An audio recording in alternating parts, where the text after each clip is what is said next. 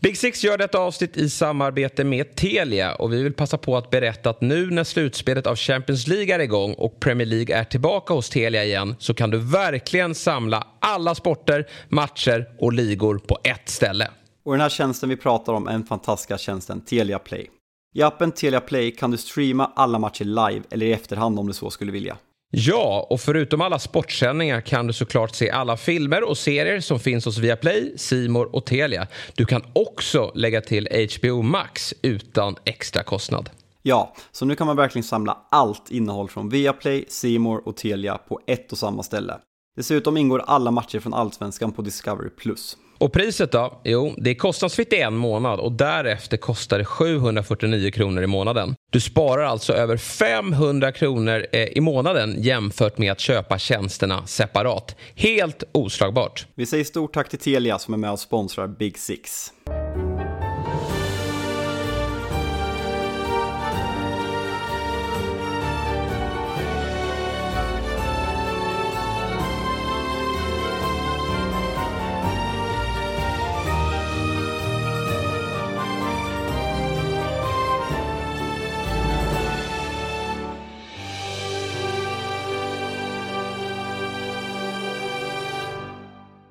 Då hälsar vi hjärtligt välkomna till ett nytt avsnitt av Big Six. Det är favoritavsnittet på veckan, nämligen så att vi spelar in direkt efter slutvissla efter alltså London-derbyt på Tottenham Hotspur Stadium. Och som vanligt från Norrköping har jag med mig min kära vän Fabian Jalkemo. Hur är läget?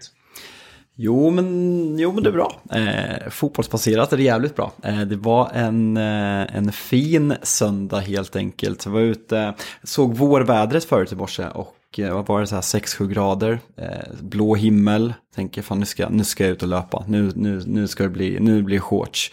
Inser mig att det är storm eh, halvvägs. Eh, så ja. äh, blandad dag. Man blir, för, första gången jag blev lurad av de där vårkänslorna som ändå finns där. Man börjar se ljuset. Jag, jag nämnde för dig för, vad är det nu, två veck, en och en halv vecka sedan att man börjar se ljuset att våren är på väg. Dagen efter kom det en snöstorm i Stockholm. Men nu, eh, fan idag börjar lite vårkänslor i alla fall på värmen och solen får jag ändå lov att säga. Mm, vi betade ju av ett bakslag här för någon vecka sedan. Men vi har ett bakslag i oss till. Det är minst, ett. Minst, ett. Minst. Det är helt eh, övertygad om. Men eh, mer om väder och vind får vi väl ta senare. För det har ju spelats mycket fotboll i helgen. Och det kommer att spelas mer fotboll den här veckan såklart då, där, när Europaspelet eh, rullar vidare. Men idag blir det ju såklart Premier League-fokus och jag tycker väl att vi tar det som eh, vi har färskt i minne då. Nämligen London-derbyt då mellan Spurs och West Ham. Eh, slutar eh, 2-0 och väl inget snack om det egentligen. Ett, ett eh, rättvist resultat. Jag, jag, min spaning du skickade in i gruppen här, Porro bänkad igen och då var min, och eh, Perisic var också bänkad. Jag tänkte att vi skulle prata om eh, wingbackskrisen som bara fortsätter, att de inte lyckas få träff på de där wingbacksen. Men det blir svårt efter 1-0 eh, målet då, som var ju eh, Ja, det var väl som kommentatorerna sa, det där, där satt han och jublade i sjuksängen då. Antonio Conte när eh, Ben Davis då skickar fram bollen till Emerson Royal. Jag såg en tweet också, eh, var väldigt roligt. Då var det eh, någon som hade skrivit Emerson Royal, Emerson Royal efter att eh, Pedro Porro blivit klar och så var det en bild på Cafu, eh, den gamla brasilianska ytterbacken. Han har verkligen steppat upp sen han fick eh, konkurrens där ute. Ja, men det kan man, det kan man verkligen lugnt säga. Och det, det, är så sjukt när man ser den där. Det där är ju verkligen som Conte vill ha det. Och man ser hur hur offensivt de ligger i situationen. Liksom Kane, jag vet inte om Son har kommit in i det här läget och eh, även Dejan. De, de, är liksom, de har två wingbacks som är ganska överlägset sina högsta positioner. Och det, det är ju så Tottenham på många sätt vill spela i omställningsspelet. Sen, jag vet inte, alltså första, alltså West Ham, de är deppiga. Alltså vi, vi pratade efter att matchen mot Everton, när de slog Everton, när Lampard fick sparken från Everton, att Moyes kanske rädda jobbet lite. Sen gick man där tre raka utan förlust. Men jag varit chockad. Timmy som gästade oss för, för någon månad sedan, han skrev ju alltså West Ham är på nedflyttningsplats nu. Man, man tror mm. att det är sant, men de ligger alltså på nedflyttningsplats. Ja, nej det är riktigt illa och eh, den där bottenstriden, ja, men jag, jag har ju redan skickat ur ett par lag, men jag vågar fan inte spekulera kring eh, den och mer. Eh, för den är så otroligt oviss och det är ju väldigt många lag som är indragna. Jag, jag tycker väl inte att Alltså Wolves nu förlorar mot Bournemouth här i helgen och blir helt plötsligt... Eh, helt plötsligt så försätts de i någon, någon form av midekris efter det såklart. Men jag vill nog ändå tro att det där laget inte ska vara där. Ehm, Leicester har ju... Ja, de förlorar ju med stora siffror idag. Men de ska inte vara där. Men annars är det ju väldigt många lag som är indragna i den här eh, sträckstiden. Och det är jättesvårt att spekulera kring det. Och Southampton som vi har, ja men de har jag ju räknat ur hela året. De skickar eh, Nathan Jones, åker till Stamford Bridge och tar en, en trea från ingenstans. Och helt plötsligt är de i, i, i racet om att klara det här också. Otroligt viktig match här till, till helgen då mot eh, Leeds på, på Ellen Road. Men eh, den där eh, bottensidan, där vill man inte spekulera allt för mycket kring för det, det kommer bara bli fel. Ja, men det är det som är sjukt, att när man, när man har räknat ut på något sätt, man, vi hade ju räknat ut, vi är lite skämtsamt varit tidiga på bollen och skickat ut både Southampton och Bournemouth, men när man, när man väntar som mest att de liksom är, ja, men är körda så, ja, men som du säger, Southampton åkte till Stamford Bridge, eh, eh, Bournemouth åkte till, ja, men till Molineux och det, det, är en tuff arena att komma till under Loptegi, så uh, det, det, det, känns som att vi kommer få ändra oss eh, ganska många gånger. Så att hålla på, fan ska vi bara i några veckor, ska vi bara lägga ner och skicka ut lag eh, till höger och vänster och prata Everton och bara. Men kollar man, mellan 20 till 16 plats, där Everton ligger på 16 och Southampton på 20 är det alltså tre poäng. Och sen går man upp till mm. Wolverhampton på 15 så skiljer det fem poäng mellan de lagen. Så det här känns, eh, det här kommer bli, det här kommer bli stökig avslutning i den här bottstriden, är verkligen känslan. Och det är West Ham vi, vi, vi kom in på det, det, det är helt sanslöst att man, de spelar alltså Conference League, vinner sin grupp, satsar i somras, värvar brasiliansk landslagsman, Skamacka som är liksom en av Serie A's hetaste spelare, tar in Dennings Ings nu i januari och man ligger på 18 plats efter 23 omgångar. Det, det, David Moyes måste få gå, ja, fan, jag, jag skriker efter avgångar till höger och vänster känner jag, men David Moyes måste få gå nu. Ja, ganska bra timing på att eh, genomföra tränarbyte där också med tanke då på att de har Nottingham Forest hemma på lördag. Och det där är en match som eh, West Ham bara ska vinna. Och kanske då att man, man nyttjar det här läget med att få en, eh, en injektion helt enkelt genom att eh, ja, men sparka Moise helt enkelt. Vi får väl se vad som händer här men det var en, nu har visserligen resultatet, man, man kryssade ju både mot Chelsea och Newcastle här.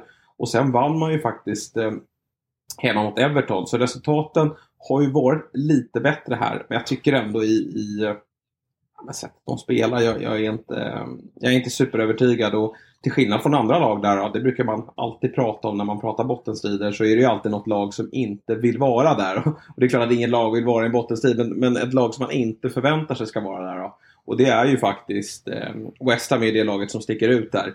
Tittar man på Everton så var ju de indragna eh, redan i fjol och hade nog förväntningar på sig att vara ett av de ja, men, fem lag där nere faktiskt. Det, det får man nog säga. Leicester är också ett sånt lag. Nu, nu eh, tycker jag faktiskt att de har en, visat en helt annan höjd i sitt spel här mot slutet. Och de, de ska inte vara indragna, men det är också ett lag som om de skulle eh, ta några förluster till här, då, då skulle de också tycka att det, det, är ehm, väldigt jobbigt. Så att eh, det blir jätteintressant att följa West Ham här. Nu hade de ju lite Dagens elva var inte jättemunter alltså. Det, det, den, den, är så riskminimerande och defensiv ja. gällande. Vi, vi, eh, vi, ska prata mer Leicester sen, men är det inte laget i Premier League som har störst kvalitetsskillnad mellan offensiv och defensiv? För den där defensiven är så dålig samtidigt som offensiven i matchen mot United. Första, första halvleken är ju bättre och United räddas ju av de Gia, men försvarsspelet är ju... Nej men det är så jävla dåligt så det finns inte. Det är väl bara ett lag då i sådana fall som kan utmana om det. Och det, det är, ja, det är Liverpool. Men, och, ja, ja, och Liverpool kanske då. Nej, men det finns ett par lag som har det där. Och, och jag, när man kliver in i en, en bottenstrid sådär. Då vill man nästan ha defensiven på plats eh, före offensiven. Och där kan vi bara gå till Everton. Som, eh, de, de har ju med Sean Dyche nu verkligen fått ordning på eh, Eh, sitt täta försvarsspel. Och eh, det kanske talar för dem. Men ja, den där bottenstriden är jävligt tuff. att, att säga om. Spurs tar i alla fall tre otroligt viktiga poäng. Eh, för de är ju efter att Newcastle då förlorade mot Liverpool eh, så är de ju verkligen med i, eh, fortsatt med i det här racet kring, kring fjärdeplatsen som ju blir jäkligt intressant att följa. Det, det är bara en fjärdeplats eh, som, som de här lagen kan slåss om. Eh, för det är ju tre lag där uppe som Eh, inget lag kommer att eh, passera. Och vet du vad jag konstaterar här också med, eh, med Spurs? Det är ju att de eh, under Stellini då, assisterande till Antonio Conte, på nytt vinner. De vann ju hemma mot City med 1-0 under Stellini. Och sen var Conte tillbaka mot Leicester. Torsk 4-1. Sen var Conte även med på San Siro, va? torsk 1-0. Sen återgick han till sjuksängen. vid, vid önskar såklart Antonio Conte eh, all lycka här med, med, sin, med sin hälsa. Han tillfrisknar snart. Men, men eh, lite, lite läskigt är det väl ändå.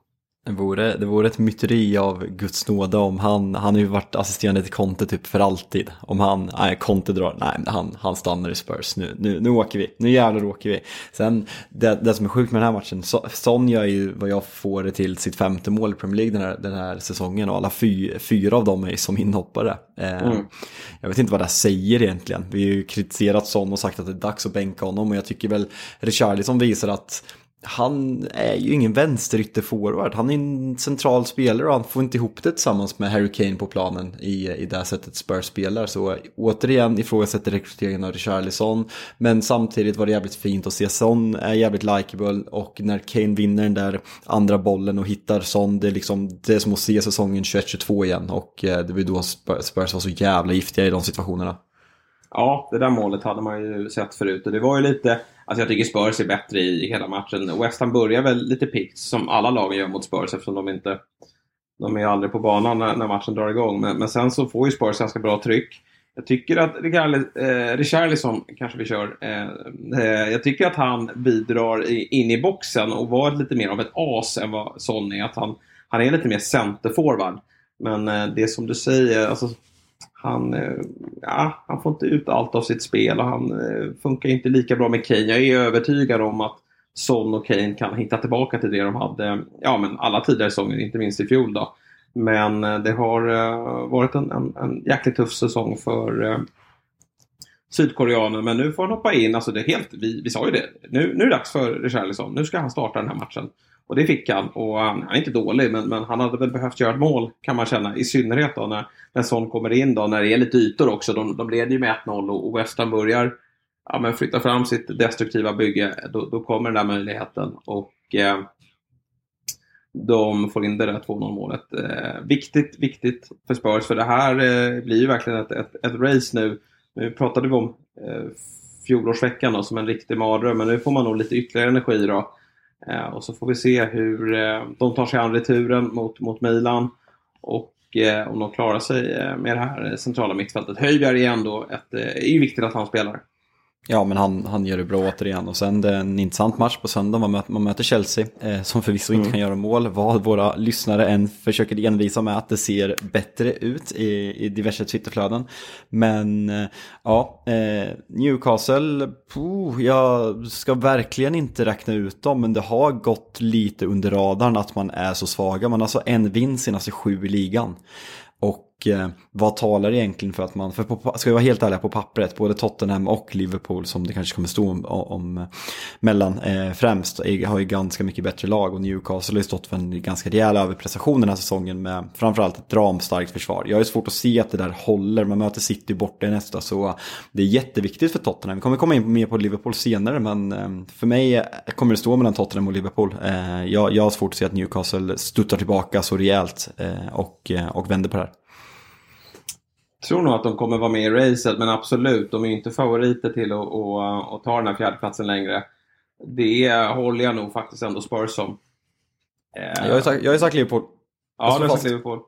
Jag tror nog att Spurs kommer lösa den här. Jag, jag, jag, jag aktar mig för att, att dras med i Liverpools segrar här. Jag tycker inte att... Eh, kommer jag få äta upp dem, jag tycker inte att... Det var en jävla märklig match på St. James' Park.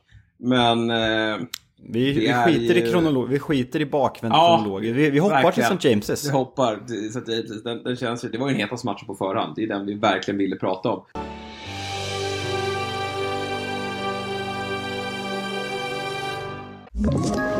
Ett poddtips från Podplay. I fallen jag aldrig glömmer djupdyker Hasse Aro i arbetet bakom några av Sveriges mest uppseendeväckande brottsutredningar går vi in med hemlig telefonavlyssning och, och då upplever vi att vi får en total förändring av hans beteende. Vad är det som händer nu? Vem är det som läcker? Och så säger han att jag är kriminell, jag har varit kriminell i hela mitt liv men att mörda ett barn, där går min gräns. Nya säsongen av Fallen jag aldrig glömmer på Podplay.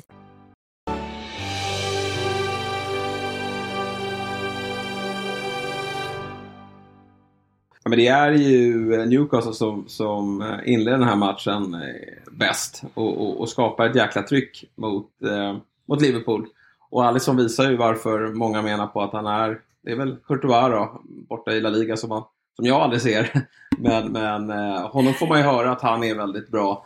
Eh, och jag tycker Alisson, eh, kanske med, med konkurrens från, från er målvakt, han blandar ju mer och ger eh, det sker, men, men efter vad man har sett idag då, så, så är han väl en, en, en, utmanare. Men nej, Alisson Premier Leagues bästa målvakt.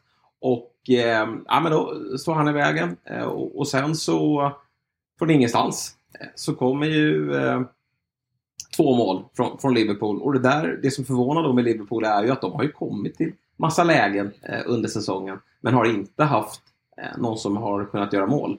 Och, och Darwin Nunez, det där var ett avslut som passade honom väldigt bra. För det är ju, han blundar ju bara till. och, eller hur? Det är, och det är precis vad han ska göra. Det är ett kanonavslut. Han ska inte det... tänka utan det ska bara smälla. Ja, men är inte känslan det här målet är ganska, det påminner ganska mycket om Everton. Eh, Everton var absolut inte bättre, men man har den där ribban innan, i stolpen eller om det är ribban med, som Tarkovsky och sen kontra Liverpool och det ser så, det ser ut som man, man kommer liksom fem mot målvakt och målvakten i konstig position och sen så pang så har Gakpo, Gakpos avslut ska sägas att det är jävligt snyggt. Han, de visar någon stilstudie på hur mycket bollen skruvas när han tar emot den och att han får, kontrollerar bollen så fort och, och gör det där så bra. Det, det, det ska ruskig, pass det ska... från, uh, ruskig pass från Salah där också. Men, ja, men, verkligen. Det är ett snyggt mål. Håll med om att eh, deras inledning i den matchen påminner mycket om det som hände på Trafford idag. Nu blandar vi matcherna hej vilt här. Men det är ju verkligen sådär att Leicester har ju, United står ju och slaggar eh, första 20 och Leicester eh, ja, spelar ju otroligt fin fotboll. Den här nya offensiva eh, kvartetten där uppe har ju, har ju väldigt roligt. Och de Gea står ju för två eh, makalösa räddningar. Men istället för det då så, så kliver Rashford in på, på eh, ja, en, det är en otrolig individuell prestation. Dels från Bruno och sen Rashford då. Och sen tar ju United över den matchen. Men det är lite samma sak där. Får Leicester in ett mål här, då vet man ju inte vad den matchen tar vägen. Precis som att det gäller ju även Newcastle i matchen mot eh, Liverpool. Ja, men det, det är det som är lite konstigt med det här Liverpool. Jag, jag, jag håller med dig och det finns, eh, det finns paralleller. Skillnaden är att här att United tar över matchen fullständigt sista, ja, men, om vi hårdrar det 60 minuterna. Medan här, Liverpool gör 2-0, får ja, men den, den dröpliga utvisningen på Nick Pope som eh, Ja men det är, det är jättesynd om honom. Det är synd om Newcastle och eh, hela fadrullan och vi kan återigen dra upp den här problematiken att Nej men ska, vad fan är det ett... frågan om att han ska missa, han ska missa ligacupfinalen här nu? Nej men Nej. så här kan vi inte ha det. Vad, vad är det som Nej. händer? Alltså jag, jag känner sånt stort hat mot den här kuppen redan innan och så har vi de här Kalle Anka-reglerna. Och så Dubravka, han får inte spela för han har spelat för ett annat lag. Men, han har ju, men ligafotboll går det bra att representera ett annat lag. Men cupfotboll, ja. då får man inte spela. Nej men, ja, men det, är, det är inte klokt. Men Champions League har ju tagit bort Cup Tight, men i ligacupen ja, ska, man, ska man ha det. Och sen, det, det, här är ju, på något sätt blir det väl karma för Newcastle om man får säga så, eftersom Bruno Gimares tog det, det, det direkt röda ja. i semifinalen, men ja, han får spela. Så, så det blir så fel, så jag ser inte det här som United-supporter. Jag tycker genuint synd om Nick Pope, och det, som sagt, det är ju en sån extremt dråplig situation. Och, eh, men det sjuka efter det här, alltså Newcastle är ju bättre än Liverpool. Eh, ja. Och eh, det handlar ju inte om att Liverpool backar hem eller tillåter, det handlar om att Liverpools backlinje, mittfält, att de, jag vet inte vad de gör, de släpper till chanser hela tiden, jag vet inte, det, det, det är någon situation i första, jag tror att det är Almiron som får målchansen när Alltså Liverpool spelar utan vänsterback, han är helt fri. Alltså man ser att han ska slå passningen. De upphäver offsiden, Robertson är 10 meter upp. Van Dijk täcker inte där och Almiron får drömläge vid 0-0. Eh, jag... Eh, fan att van Dijk var på plan, det gjorde ingen skillnad. Nu håller man nollan, men det är ju för att som du säger att Allison är ja, men Premier Leagues bästa målvakt. Sen får folk säga att Nick Pope har hållit mest nollor och jada jada jada, men kolla lägena. Alice, Allison har ju räddat Liverpool för att ligga på under halvan, så är det. Mm, ja, eh, lite så är det. Han är ju faktiskt deras eh, bästa spelare den här eh, säsongen. Och sen är ju Newcastle, det är, ja, som jag förstått det då, jag, jag har inte spelat eh, på den nivån, men, men det, alla uttrycker sig att det, det, är ju svårt ibland att vara en man mer, men då tycker man ändå att det, jag förstår kanske att man inte liksom, ja, det är inte så att nu, nu är en man mer, nu blir det, nu blir det 6-0, nu springer siffrorna iväg. Men däremot att man kan kontrollera matchen och inte släppa till så mycket lägen. Sen då är ju Newcastle rätt bökiga att möta eh, om de får ställa om och, och, att slänga upp Isak som är fin i omställningsspelet tillsammans med Maximan som är ju den kanske vidrigaste omställningsspelaren i, i världen. Han behöver ju bara lära sig vad han ska göra med bollen eh, i, i sista fasen. Alltså han, han spelar lite för sig själv. Han, han, kan ju snurra upp en hel backlinje. Men sen då när han ska värdera om han ska passa, skjuta eller vad han ska göra. Det, han vet ju knappt själv eh, vad, vad, vad, han gör. Så att eh, det, det, är ju jobbigt för eh, Liverpool att, att ställa sig för det. Men jag hade verkligen förväntat mig ett, ett Liverpool som eh, kontrollerade matchen till. För det hade blivit ett 2-1 mål där hade det blivit eh, panik och hade kunnat sluta riktigt illa. Men skönt för Liverpool ändå. Alltså, nu, nu får vi ett lite längre inhopp från, från Jota och Firmino. och Van Dijk tillbaka i, i, i startelvan. Ytterligare en trea och nu kliver man in här då, mot eh, Real Madrid på tisdag. Då, då, får man väl se då, var, var de står. För jag, jag tänker inte sitta och säga att Liverpool är tillbaka faktiskt. Poängmässigt, absolut. Eh, sex poäng här nu då mot, eh, mot Everton och eh, Newcastle. Att åka till St. James och, och vinna, det är ju jättestarkt. Alltså, det, det, ska man komma, det ska man komma ihåg, att det är ruskigt starkt i det här läget. Men jag sitter inte och, jag, jag sitter inte och har dem som favoriter faktiskt till att ta, till att ta fjärdeplatsen. Eh, men sen kan ju alla de här, liksom, om, om Jota när han är igång, om han eh, blir mycket bättre och att Nunez och, och, och, och um, Gakpo verkligen liksom, får fart på målskyttet här nu. Då, då, då blir de ju, eh, ja men då, då kommer de ju utmana hela vägen. Mm. Nej, det, sen ska Trent ska hyllas också för um, det var ju Trent offensivt som var tillbaka. Assisten till Darwin ja. är ju helt, helt otrolig. Sen får vi se Darwin klev ju av, eh, ska se, eh, sägs vara tveksam inför returmötet på tisdag, eller returmötet, första mötet mot Real Madrid på, på Anfield. Och eh, det är ju två lag som ändå sett till förväntningarna, alltså absolut inte på samma nivåer, men Real Madrid vann allt förra året. Man vann Champions League, man knallade hem ligan för att Barcelona hade ett väldigt svagt år. I år är Real Madrid åtta poäng bakom Barcelona i ligan. Och det har sett lite trubbigt ut. Man har steppat igång nu, man vann VM för klubblag, man har 6-0 senaste två matcherna i ligan. Eh, hur bra är man? Eh, hur bra är Benzema? Hur bra är Liverpool? Hur mycket kan Liverpool hjälpas av, eh, av Anfield som, ja men det är, det är bland Englands bästa stämning. Kanske, nej jag kommer fan inte säga det. Champions League-kvällar, det är bra. Mer säger jag inte. Pittiga jävla Anfield. Eh, men, men... Ja, fortsätt och häva ur dig, häva ur skit, häva ur dig saker som du kommer få äta upp på Twitter. Jag sa, jag sa ju mellan raderna att det var jävligt bra, jag var ju nära på att säga att det var bäst, men det, det, de orden tänker jag inte ta i min mun. Eh, men ja. nästan. Eh, nej, mm. men det, det, ska bli en jävligt intressant match, Real har sin, sin historik med nej, men avgörande match på Bernabéu. Man är väl, skulle jag tippa, ja, man har fördel för att man avslutar på hemmaplan, men jag eh, hur fan kan jag sitta och ha känsla att Liverpool är favorit till topp 4 och kommer ha bra chans att slå ut Real Madrid när det ser så dåligt ut? Men jag, jag har verkligen det. Jag, jag, jag tror att Liverpool slår ut Real. Påminner ju om eh, pandemiåret. Du vet ju hur jag är med årtal. Jag vet inte vilket, när det var. Men, men eh, det var väl eh, året efter att de hade vunnit ligan då. Den ja. där hösten där de var uträknade. Och så gick ju Alisson och skallade in en kasse mot VBA och sen var de helt plötsligt i Champions League. Så det kan ju bli den våren. Och, och vi, vi satt för några veckor sedan och, och Eh, peppade upp alla Spurs-supportrar att vilken, vilken vår det går eh, till mötes här nu. Och nu gör vi samma sak med Liverpool, men det kan ju faktiskt bli så. Men visst är det värdigt det här mötet ändå, att vi får två lag som faktiskt börjar eh, mullra igång här nu och, och känna att de, de, är på G. För det kändes för några veckor sedan att det var liksom det var ett krismöte där, där båda lagen bara förlorade eh, på, på, i, i respektive liga. Och det var skador och annat skit. Men nu, nu känns det som att det är två lag som, som du var inne på här. Att de, ja, men de, de känner sig eh, betydligt bättre än för några veckor sedan och det blir två riktigt häftiga möten. Ja men just eftersom, eh, ja, men det kändes som att de fyra första Champions League-matcherna var skittråkiga. Alltså de engelska mötena, eh, Chelsea-Dortmund, ja men det är väl inget toppenmöte, eller det finns saker i det mötet såklart men det var inte jättefröjdigt möte. Sen, eh, vad var det mer för engelskt lag som spelade? Jag, hjärnsläppte hjärnsläppt Spurs mot Milan, skittråkig match som neutral och PSG mot Bayern München, det var ju liksom hade PSG för lag? Varenda spelare var borta, Mbappé kom in och det är ju liksom på, på förhand var det ju PSG, Bayern München och Real Madrid, Liverpool som stack ut kvalitetsmässigt att det skulle vara liksom, ja men kamp mellan jättar och när, när PSG, Bayern blev ett sånt antiklimax den första matchen och de andra matcherna var ganska tråkiga som en verkligen förhoppning att det här ska vara den matchen som, nej men när Champions League är som allra bäst, som vi fick se förra, förra våren när Real Madrid tog alla de här sjuka segrarna. Det är en sån, sån Champions League-möten man vill ha, det är det som är Champions League och det fick vi verkligen inga tendenser till dem först i förra veckan. Nej, eh, nej men det här blir eh, en, en jäkla fin vecka och just det mötet är väl det man har sett mest fram emot, eh, måste jag ändå säga på förhand. Och eh, får vi se hur många engelska lag vi får vidare. Det var ju tuff smäll i förra veckan, men, men båda de eh, returmötena lever ju faktiskt. Men du, jag bara glömde, vi måste nästan hoppa tillbaka till förra matchen igen. det är ett riktigt hoppigt avsnitt där. Eh, men eh, straffen, eller som uteblev. Alltså West ja, Hams... Nej, det är två gånger på två veckor nu. Eh, jag såg Jonas Eriksson Men vad fan är frågan då? Alltså, jag, jag, kände så här när, när Saga och Klas började prata om att det, det är straff, det måste vara straff. Och jag, jag känner så här när jag sitter framför tvn. Jag vet inte.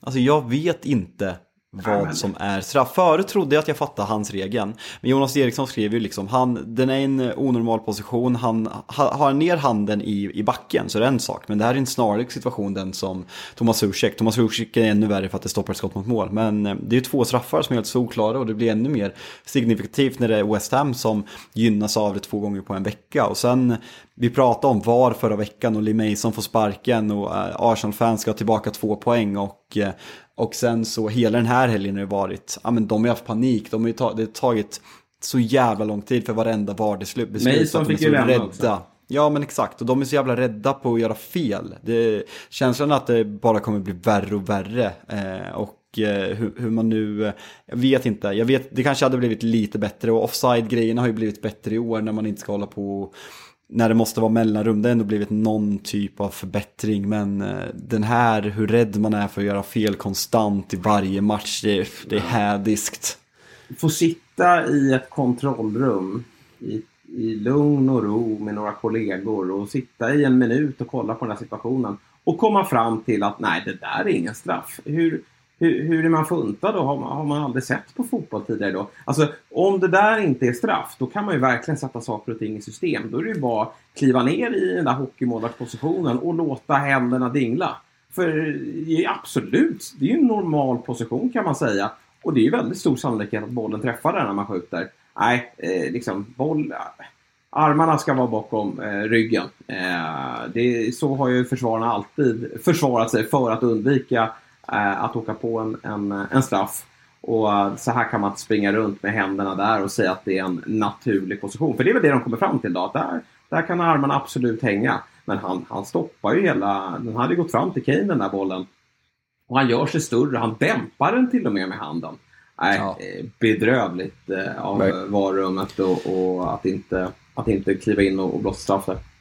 Verkligen. Ska vi köra typ lottning nu vilken match vi hoppar till så vi får ja. Peter eller? Ja men nu var vi tillbaka på söndag. Då kan vi väl köra den andra söndagsmatchen då. Eh, när ditt Manchester United då mötte Leicester. Och jag gick ut och hyllade Leicester här efter... Eh, men, men så här då.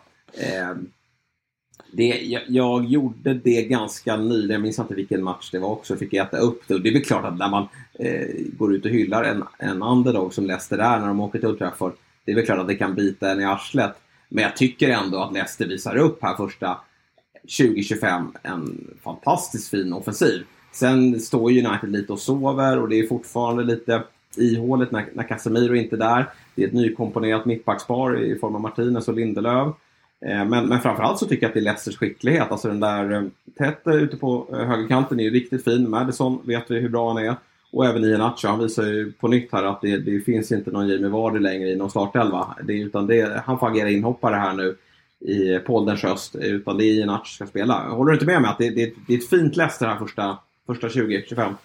Jo, jag tycker man är jättebra. Jag tycker man ska uppmuntras att, att skriva saker. Man inte ska vara så jävla rädd för konsekvenserna för saker och ting Nej. kan ändras. Jag, jag fick faktiskt en, eh, en tweet skickad eh, av eh, Jocke Lundberg som Liverpool-supporter som eh, har en chattgrupp med. Där han eh, har snokat upp saker. Där jag ungefär för ett år sedan har skrivit att jag är bättre på fotboll än vad Marcus Rashford är. Eh, ja. den, har, den har inte åldrats så jävla bra. Jag måste den vara jävligt bra på fotboll då. Bra, men det stämde säkert där och då. För då det var Rashford jävligt dålig. Och, och du, det... du är ju en stabil mittback så att eh, ja, det är inte otänkbart. Var, vill jag vara väldigt mm. tydlig med att säga. Eh, nej men jag, jag håller med dig. Jag jag tycker att Victor Lindelöf gör en, han är bra sista 60 minuterna, men första 30 minuterna syns det att eh, Victor Lindelöf inte är tillräckligt bra för att starta Manchester United. Vi vill spela med en ganska hög backlinje och han har problem med dels det fysiska och spelet bakom sig. Jag tycker han blottas extremt mycket. Eh, sen som du säger, Casemiros lugn, den fysiska närvaron på, på alla plan eh, märks av väldigt mycket. Jag tycker Garnacho, han, han är ung, Eh, han blandar och ger extremt mycket. Höjden finns där, jag tvivlar inte på att han kommer bli en fenomenalt bra fotbollsspelare. Men i första halvlek så, eh, hans understöd när eh, Luxua får slita med Tette där ute, det, det är inte jättebra. Och det var väl ingen skräll att han byttes ut i paus, även om jag börjar bli lite orolig att det sker lite väl ofta. För han känns väldigt skör mentalt. Så jag hoppas att Ten Hag har koll på det där. Mm. Eh, en annan eh, spelare som hade det där centrala mittfältet har det lite jobbigt eh, och, och, Fred var ju sämre idag. Jag vet inte om du eh, lyssnade till Bojan där i, i halvtid. Eh, gällande just Fred. Eh, Bojan eh, var ju helt rätt på det gällande honom. Han, han gjorde det han var ju svag och, och, jag gillar ju Bojan. Han är ju en, en frispråkig herre rakt på sak. Men jag köpte kanske inte riktigt jämförelse med Tom och Jerry där som han tjatade så mycket om. Eh, han, han, sa att eh, Fred var eh, han var Tom och han saknade sin Jerry. Men, men den som kan den där gamla serien, var, det var väl som så att Tom hatade Jerry. Det var ju den där förbannade lilla, lilla musen som var överallt och, och Tom gjorde allt för att förgöra honom. Så att just den jämförelsen köpte jag kanske inte riktigt. och det lät, inte som att, det lät inte som att Henriksson heller gjorde det. Han försökte, han försökte eh, flika in att du kanske menar Fred och Barn istället. Eh, men nej, det var, det var Tom och Jerry som Bojan syftade till. Eh, det var lite roligt. Ja, ja verkligen. Men han hade det lite, de har det lite kämpigare alla på det där mittfältet. Sabitzer är en bra fotbollsspelare men, men alla vill ju hålla Casemiro i handen. Det, det, det, det är ju bäst så.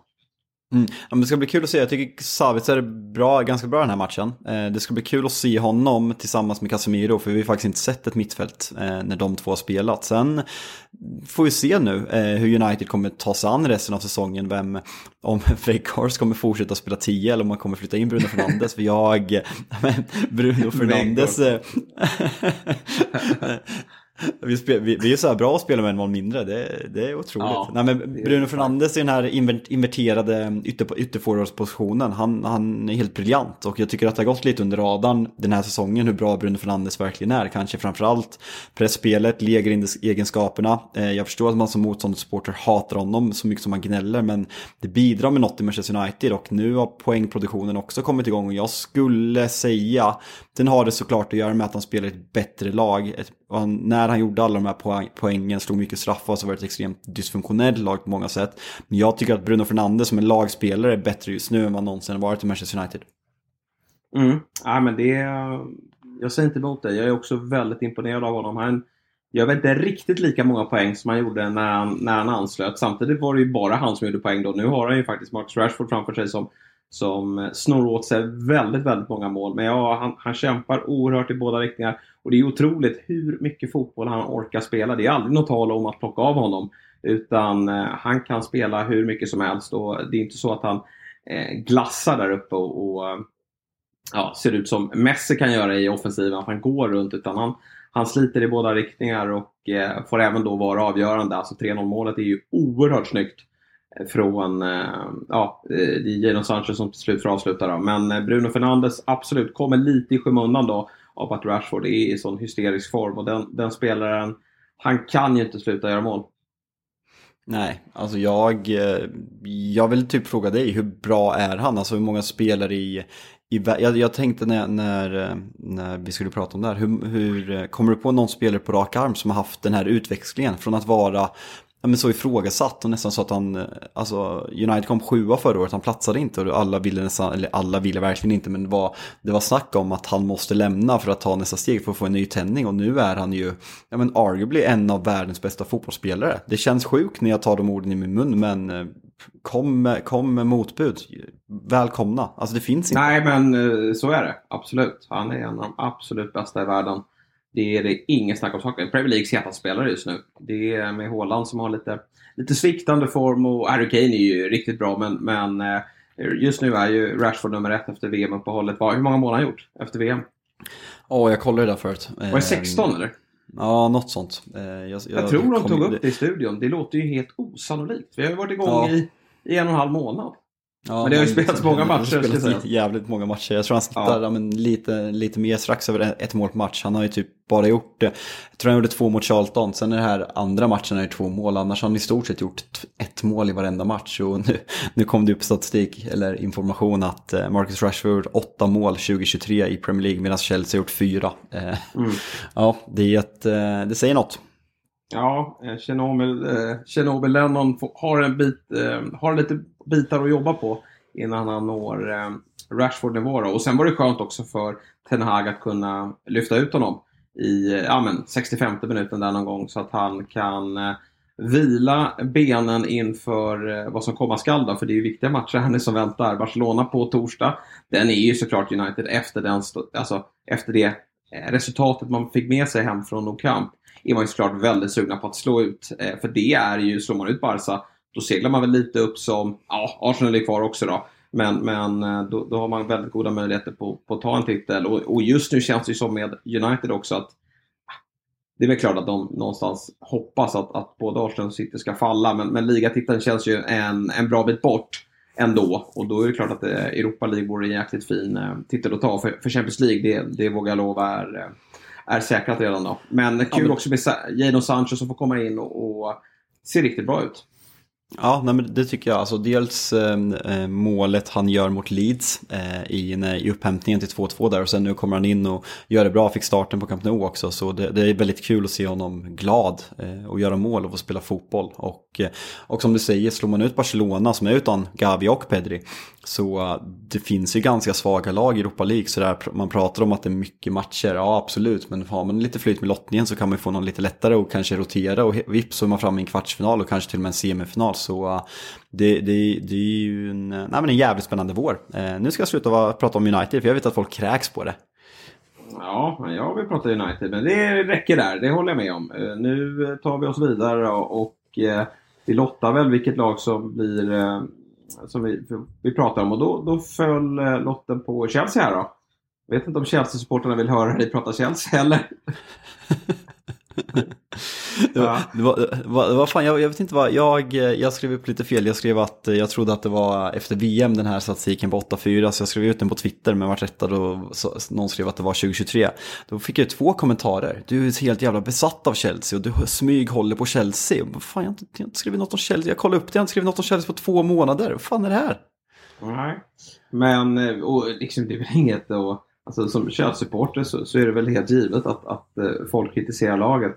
Och att de, eh, visserligen då efter en eh, Champions League-match mot Dortmund här i onsdags, att man är lite, jag vet inte man sliter, men det, det där är väl mentalt jobbigt såklart. På, på, ta, på man... tal om det där, får jag bara avbryta det, såg du, ja. vi, skulle, vi skulle komma in på um, psykfallet på, på Arsenals bänk, men såg du vad Arteta sa på en presskonferens i veckan eller? Nej. Nej men det var ju hemskt att eh, de spelade onsdag och sen fick spela lunchmatchen lördag. Eh, vet du hur många midweeks Manchester United har spelat sen senast Arsenal spelade en midweek innan den här nu? Alltså att de spelar onsdag, onsdag, lördag. United har spelat sju sen Arsenal spelade senaste. Ja. Arteta går ut och gnäller direkt. Ja, det där är värsta man vet. Då är det bara att kliva ur, är bara kliva ur Europaspelen om man inte vill spela midweek.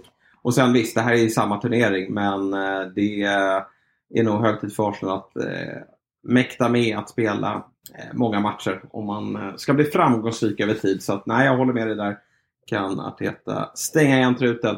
Men en annan som fick kritik där, det var just Potter då, efter den här matchen. Eh, vet inte vilken experter var som gick ut och, och sågade honom. Var det, vad heter han, gamla villanfallaren Gabi Agbonlahor? Ja men han måste hålla käften. Alltså på riktigt, han måste, hur, han måste hur? hålla käften och sluta prata. Och Talksport måste lägga ner. Alltså han sa att Casemiro skulle sitta i fängelse för eh, stryptaget, det så kallade stryptaget på Will Hughes. Och Gabriel Agbonlahor eh, det är han och Andreas Hand du, du, får fan aldrig nämna Agbon Lawar i den här podden igen. Förbud Nej, mot okay. Agbon Lawar. Men jag måste ändå nämna vad han sa här nu när jag behållde ja. hade honom på... Ja, det, på första och sista. Första och sista. Ja, nej, men det var ju att Potter då, han, han kan inte skylla eh, på... Eh, alltså det som eh, han har sagt då, det är ju att han var tvungen att, att göra stora förändringar för Champions League. Reece James, han var ju inte med i truppen och det ska inte vara någon skada då, men där får man väl förstå då att han har nyss kommit tillbaka och haft eh, jäkligt mycket skadeproblem den här säsongen.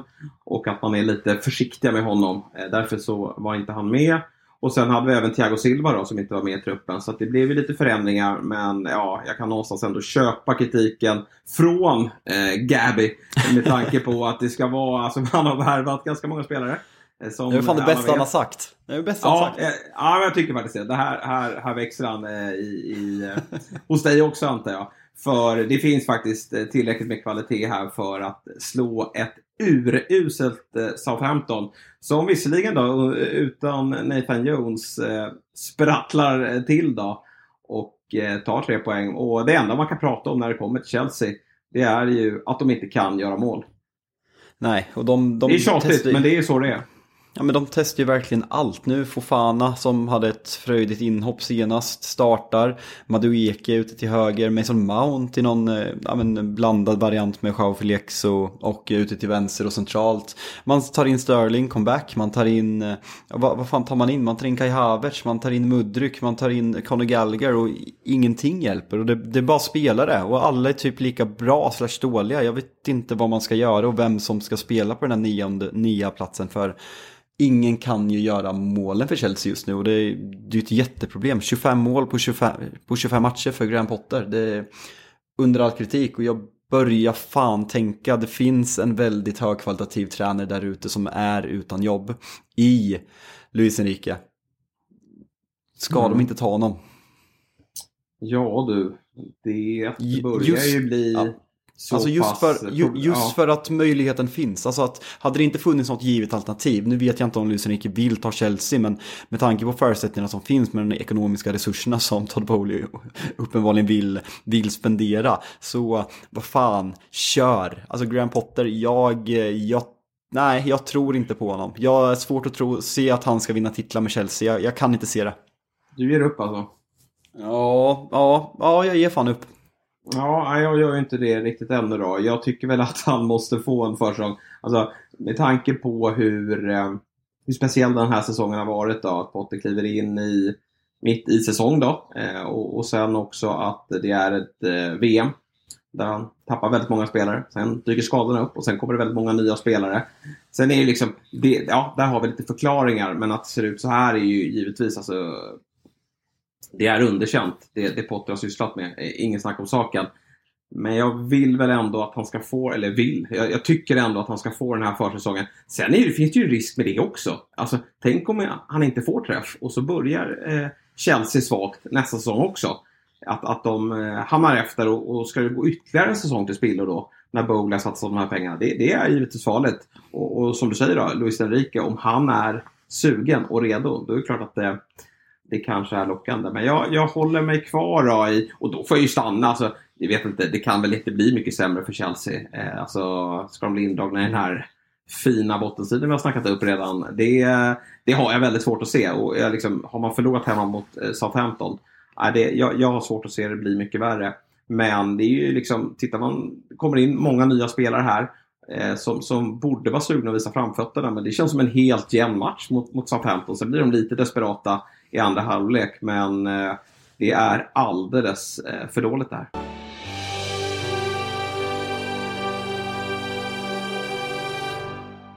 här poddtips från Podplay.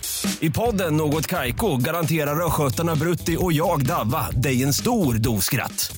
Där följer jag pladask för köttätandet igen. Man är lite som en jävla vampyr. Man har fått lite blodsmak och då måste man ha mer.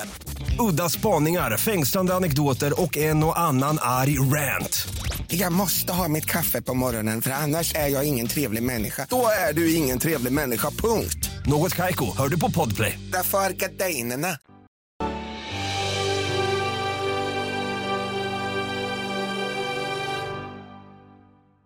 Sen måste vi såklart berömma Ward Prowse som eh, väl bara ett mål efter David Beckham som eh, mest frisparksmål gör i Premier Leagues historia. För det, det, känns ju som en straff nästan när han lägger upp den där bollen.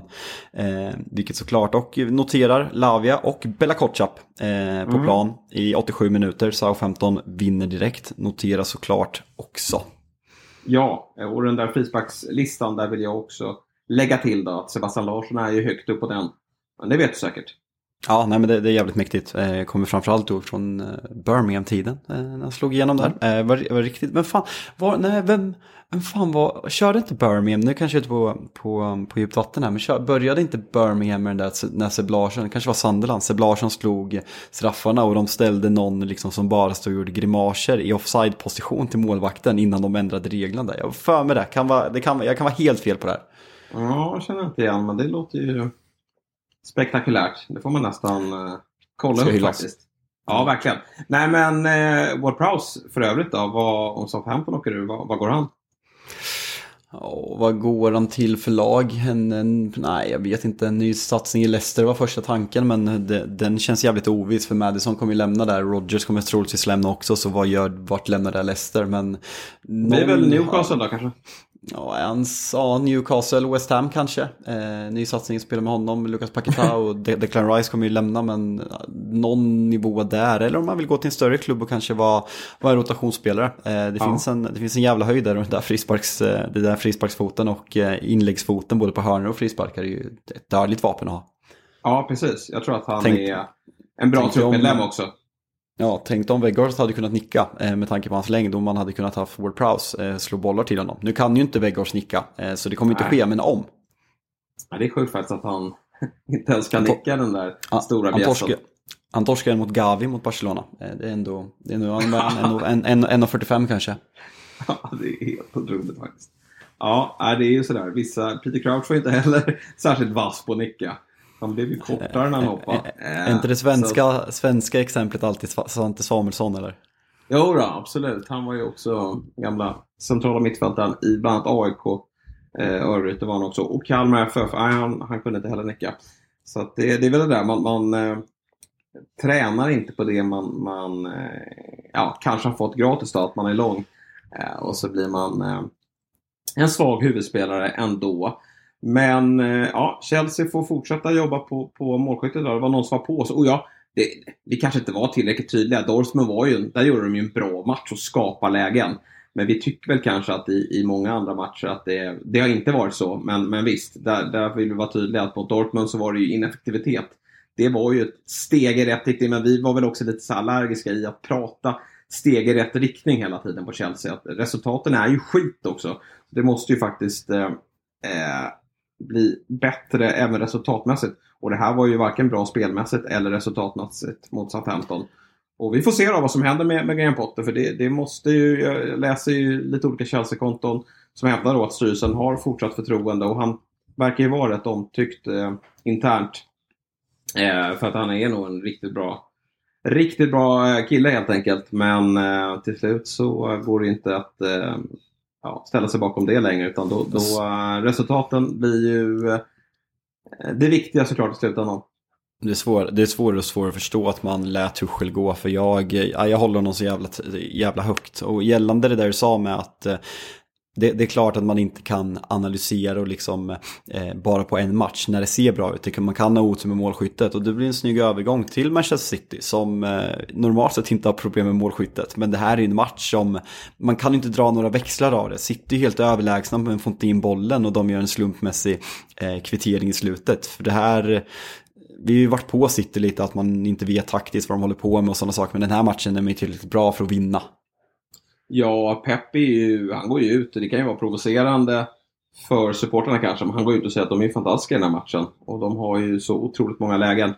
Alltså, visst, vi kan inte dra några slutsatser av det, men det är inte första gången det sker heller. Alltså de, eh, vet inte, då, då får vi väl prata om skärpa på uh, individuella spelare. Sen är ju Keylor Navas, han kan ju bli direkt avgörande här för, för Nottingham Forest. Dean Henderson var ju också stundtals riktigt bra, men men Keylor Navas, det jag har sett av honom här sedan han eh, anslöt från, från PSG på lån. Det har ju varit briljant. Han gör några helt sjuka räddningar här. Och det är som du säger en, en, eh, det är en gåta hur City inte får in bollen här det, det, som är, det som jag kan, om jag ska ifrågasätta Pep någonting den här matchen, så är det, han spelar, han, återigen så spelar han ju med Bernardo Silva som inverterad vänsterback. jag, jag, jag, tror knappt att man, jag börjar garva när man säger det för det är så sjukt, men att han, när City leder så länge i andra halvlek, han väntar ju till 87 minuten när, när Nottingham har kvitterat, Nottingham kvitterar i 84, Pep gör sina första byten i 87. Mm. Är det inte bättre, kan man inte säkra upp lite, ta in Aki eller någon i den stilen, ta in Rico Lewis, Eh, för att liksom, även om du är bollförande och du vill göra mer mål så att du fortfarande har den där stabila defensiven och inte spelar med Bernardo Silva i en fyrbackslinje. Där, där tycker jag väl ändå att man ska kunna ifrågasätta pepp för en, en 1-0-ledning är alltid skör och City har varit kanske mer eh, ja, men sämre defensivt än någonsin tidigare och släppa in ja, men mycket kontringar och mycket andra bollar. Och när, när man ska slå upp bollen kanske att Rodri är lite, lite naiv i passningsspelet och slår på felvänd spelare och sen likt Tottenham-målet som Harry Kane gör i mötet för någon vecka sedan. Där tycker jag ändå att Pep ska kunna vara mer cynisk i spelet. Någonting vi berömde honom för i andra halvlek mot Arsenal på Emirates.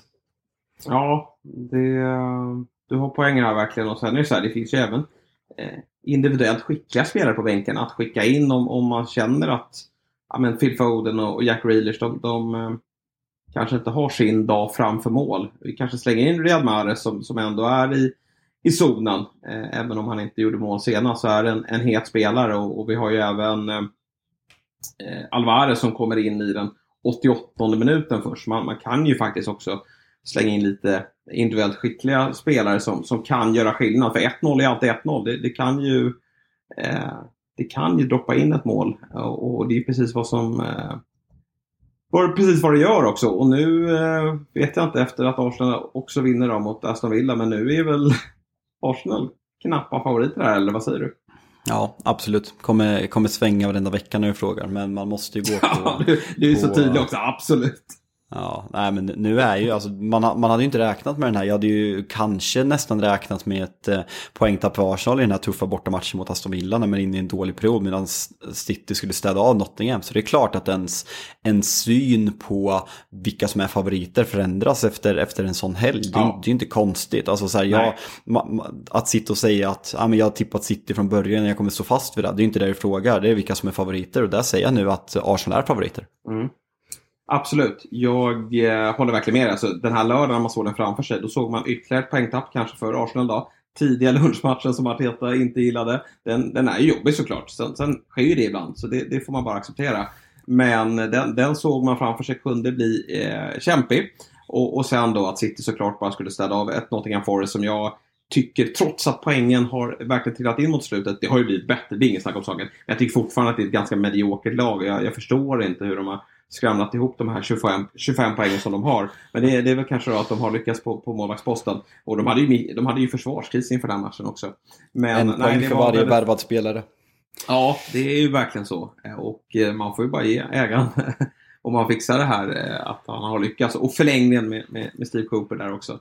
Eh, så det, det, det är skickligt gjort. Men du, vi, vi får väl gå då till, till Arsenal som har varit ifrågasatta den senaste tiden, framförallt sett till resultat, tycker man spelmässigt inte har gått ner sig jättemycket. Men lite såklart. Men eh, framförallt har man åkt på det resultatmässigt. Och det var en tuff förlust i eh, toppmatchen på Emirates mot City. Åker till Villa Park och eh, får ju en mardrömsinledning när eh, eh Ollie Watkins spelar in 1-0. Och då känner man ju bara att nu är det, nu är det över. Ja men just att man ligger under två gånger i den här matchen. Eh, ja. Det är ju det som på något sätt är så jävla, jag måste ändå ge dig lite cred, ge Big Six lite cred. Vi, vi synade Coutinhos uppgående ja. form, eh, måldirekt. Det var kul att du tog upp det, jag hade tänkt upp det själv annars. Men ja. eh, absolut, det är ju ett klassavslut. Ja, nej men fan den här matchen, det, det är sånt här som är så jävligt imponerande och sen att 3-2 målet är eh, jävligt mycket tur. Eh, det, det, hör inte till saken här för, för Arsenal är verkligen, ja, men man har jävligt svaga eh, moment i, i den här matchen. Man har jävligt bra moment i den här matchen och sen är man, man är jävligt vidriga på ett bra sätt och det, det är ju på något sätt det som inte Arsenal har haft tidigare. Jag måste bara, vi eh, snuddade vid Arteta förut. Det är en debatt, en eh, pågående debatt kanske framförallt från motståndarsupportrar över hans beteende, hur han är på, på sidlinjen och nu har det kommit ut bilder när han imiterar domaren som, som visar några tecken med händerna. Vad, vad, vad känner du när du ser Arteta vid, vid sidlinjen?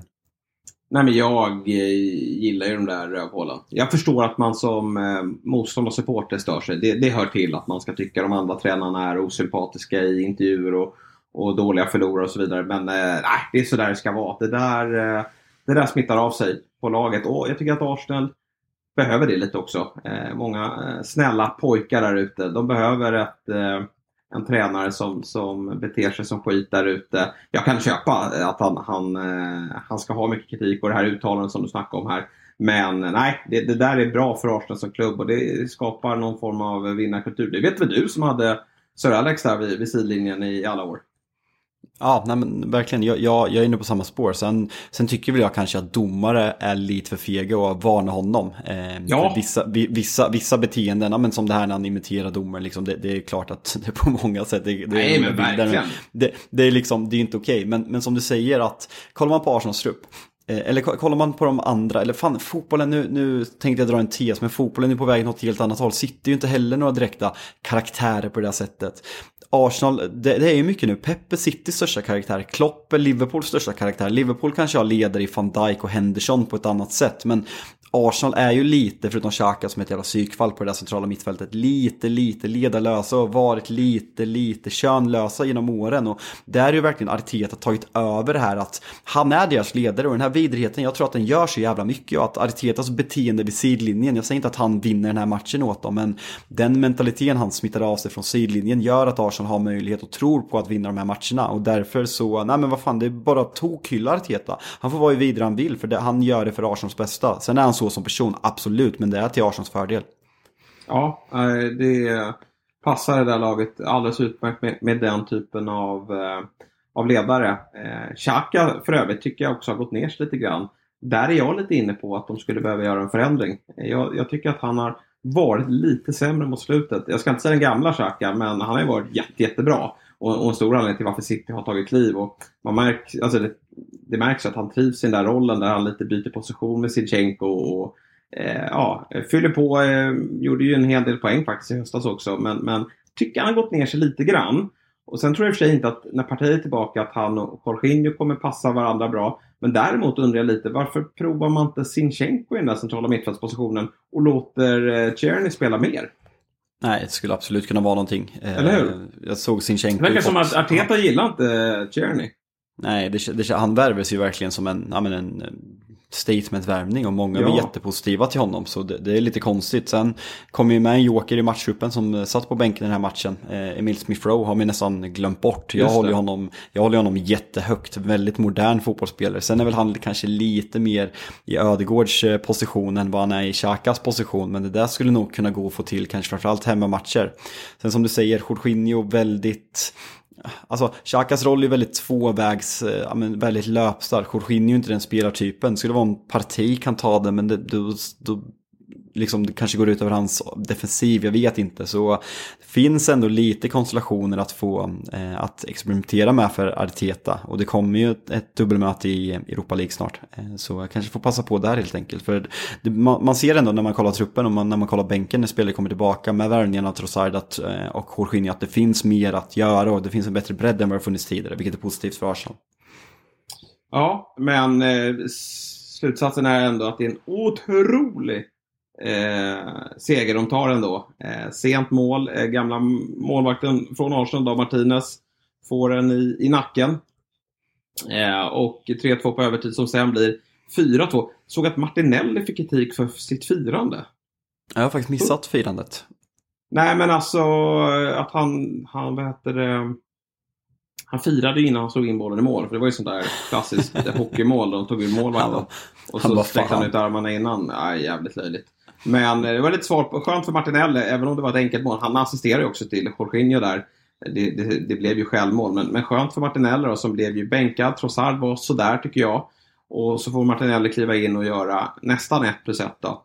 Eh, men annars så konstaterar vi väl att Big Six går upp i ledning då gentemot eh, Enketia också. Ja, tycker jag verkligen. Eh, nästan 4-2 nu. Och sen måste vi måste säga med den här matchen, alltså det här är ju den här matchen är ju Premier League när den är som bäst. Eh, ja, den, den är verkligen det. Alltså den här, den här har allting. Det är liksom det är tjafs på sidlinjen, det, det är vändningar tre gånger om, eller två gånger om. Eh, det är sena mål på övertid, det, det är hets, det är liksom bråk mellan analytikerteamen uppe på pressläktaren. Alltså det här är allt som Premier League är för mig och det är därför jag älskar Premier League. Så det var ju liksom jag började ju känna när man, när man eh, när det stod både 2-1 och 2-2 eh, i den här matchen, fan, började tänka guldstrim. Sen efter matchen, Arsenal gjorde sina ledningsmål och sen kände, ändå kände man efteråt, fan alltså vilken jävla fotbollsmatch, vilken underhållning, vilken liga. Alltså det, nej, det här är Premier League när den är som allra bäst och det var jävligt roligt att se. Ja, men den här ligan, det har vi sagt så många gånger i den här podden, eh, men det tåls att sägas igen då. Men den här säsongen är ju något alldeles extra och den kommer att vara glödhet, jag vågar tro det, hela vägen till maj. Vi har en bottenstrid som, som kommer att avgöras i, i absolut sista omgångarna. Jag tror jag kollade upp att eh, Everton, de har Bournemouth i sista omgången. Alltså, den matchen blir ju helt sanslös på Goodison. Helt övertygad om att båda lagen är indragna i, i just den matchen. Och, och sen så har vi ju eh, kampen kring Europa där, där både Brighton och Fulham kommer att vilja gå till Europa League och Conference League. Säkerligen kanske även Brentford då, även om de åkte på en smäll i helgen. Och sen Champions League-platserna då, där vi tror att Liverpool, Newcastle och Spurs slåss om det. Och ligatiteln på det också som blir ett jäkla drama. Så det är, det är en galen vår som väntar. Ja, nej, men det kan man lugnt säga. Och det, det vart ju nej, men, oväntade resultat får man ändå säga i kampen om Europaplatserna. Brentford, Pallas. Pallas har varit jävligt dåliga. 1-1 såg man väl inte komma och sen Brighton, Fulham. Det var ju Potters Brighton som var tillbaka. Eh, helt överlägsna, eh, men får inte in bollen. Fulham med ledningsmålet i 88 tror jag. Eller segermålet till och med. Eh, så det var, det var Potters Brighton som, som hade XG och bollinnehav och allting, men som inte fick in bollen. Mm. Nej, eh, Sensationspokalen, där har vi ju Fulham i topp. Det går inte att säga något annat. Just nu då på sjätte plats. Eh, ser här när jag tabellen framför mig att Spurs har gått om Newcastle, men det är ju med en match eh, mer spelad. Liverpool har ju två matcher mindre spelade än 38, 41. Ja, det blir ett jäkla race här. Jag sett, det, det Liverpools, schema, Liverpools schema är ganska bra. De har ju eh, fyra, man får alltid kolla så hur många Big Six-lag de har vid den här tidpunkten. Och de har fyra Big Six-lag kvar, varav tre då är på Anfield. Det är ju bra. Alltså man har United eh, på Anfield, man har Arsenal på Anfield och sen har man även Spurs då, medans man har en, man har City borta då. Eh, det blir jobbigt såklart. Men eh, annars eh, så ser det väl ändå eh, ganska bra ut schemamässigt. Avslutar också mot ett lag som redan åkt ur i form av Southampton. Så det här blir, um, ja. Eh, jag känner att, du bör, känner att du börjar vända Nej, här. Nej, men jag vill se bättre insatser. Det, det är det jag, min take har varit på det hela. Att liksom, jag vill se ett Liverpool vara så självklara att man börjar känna att nej, men nu, nu hänger det 5-6 raka i luften. Eh, det jag tycker jag fortfarande inte har sett. Även, alltså, missförstå mig rätt här. Imponerande att åka till St. James's, men det är fortfarande en sån här match. Det är inte så att Liverpool övertygar eh, spelmässigt. Det är med eh, lite oflytt där. Eh, studsade bollen väldigt rätt. Så, så eh, blir det poängtapp. Men jag får säkert fel. De har väldigt många fina spelare som kommer tillbaka nu. Och när den där klubben är i medvind då vet vi hur bra de kan bli. Så vi får se om eh, det blir så här framåt maj. Eh, Bra Fabbe! Du, det är Europa här i veckan som sagt.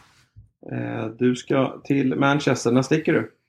Eh, jag åker, flyger tidigt, flyger typ 06.55 eh, på, på onsdag. Mm. Så det blir, ja, kolla, kolla Leipzig City på någon pub i, i Manchester blir det helt enkelt. Inte så jävla, det är nice. in, inte så jävla glamoröst ändå. Nej, men det är ju trevligt ju. Det är ju skitkul ju. Eh, får ni nästan söka upp en Manchester-pub då? Eh, en City-pub alltså? Jaha, nästan. Nej, nej men det, det, ska bli jävligt kul att komma iväg. Eh, så tre heldagar i England och, eh, och eh, känslan är jävligt fin innan matchen. Erik Ten Hag pratar redan nu i matchen om att liksom, vi, eh, vi har en bra chans mot Barcelona, jag vill ha publiken med mig. Så förhoppningsvis riktigt bra stämning så, så ska det bli, bli jävligt kul. Och sen cupfinal på söndag. Det är eh, roligare att hålla på Manchester United än vad det har gjort, eh, varit på nio år. Eh, kan jag eh, utan att överdriva säga.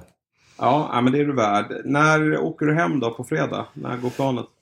Uh, vi tror vi lyfter vid 19 så det blir Ja, bra. ja, men typ hela fredagen. Så är lovat. Så vi kör uh, ja, men morgonpodd Mm. helt enkelt. Så får, får se om, om rösten är rispig efter en sen natt med firande.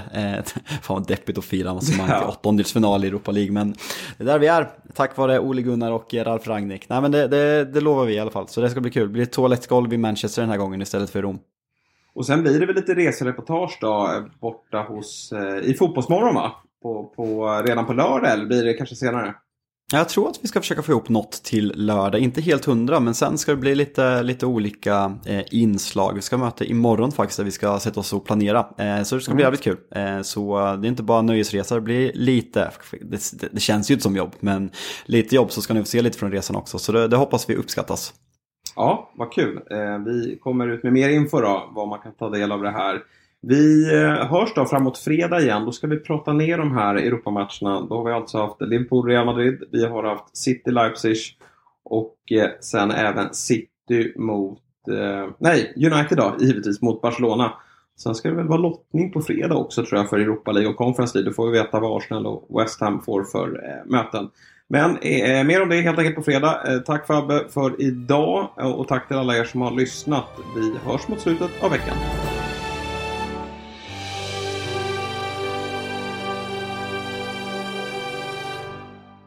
Ett poddtips från Podplay. I podden Något Kaiko garanterar östgötarna Brutti och jag, Davva, dig en stor dos skratt. Där följer jag pladask för köttätandet igen. Man är lite som en jävla vampyr. Man har fått lite blodsmak och då måste man ha mer. Udda spaningar, fängslande anekdoter och en och annan arg rant. Jag måste ha mitt kaffe på morgonen för annars är jag ingen trevlig människa. Då är du ingen trevlig människa, punkt. Något Kaiko, hör du på Podplay. Därför arkadeinerna.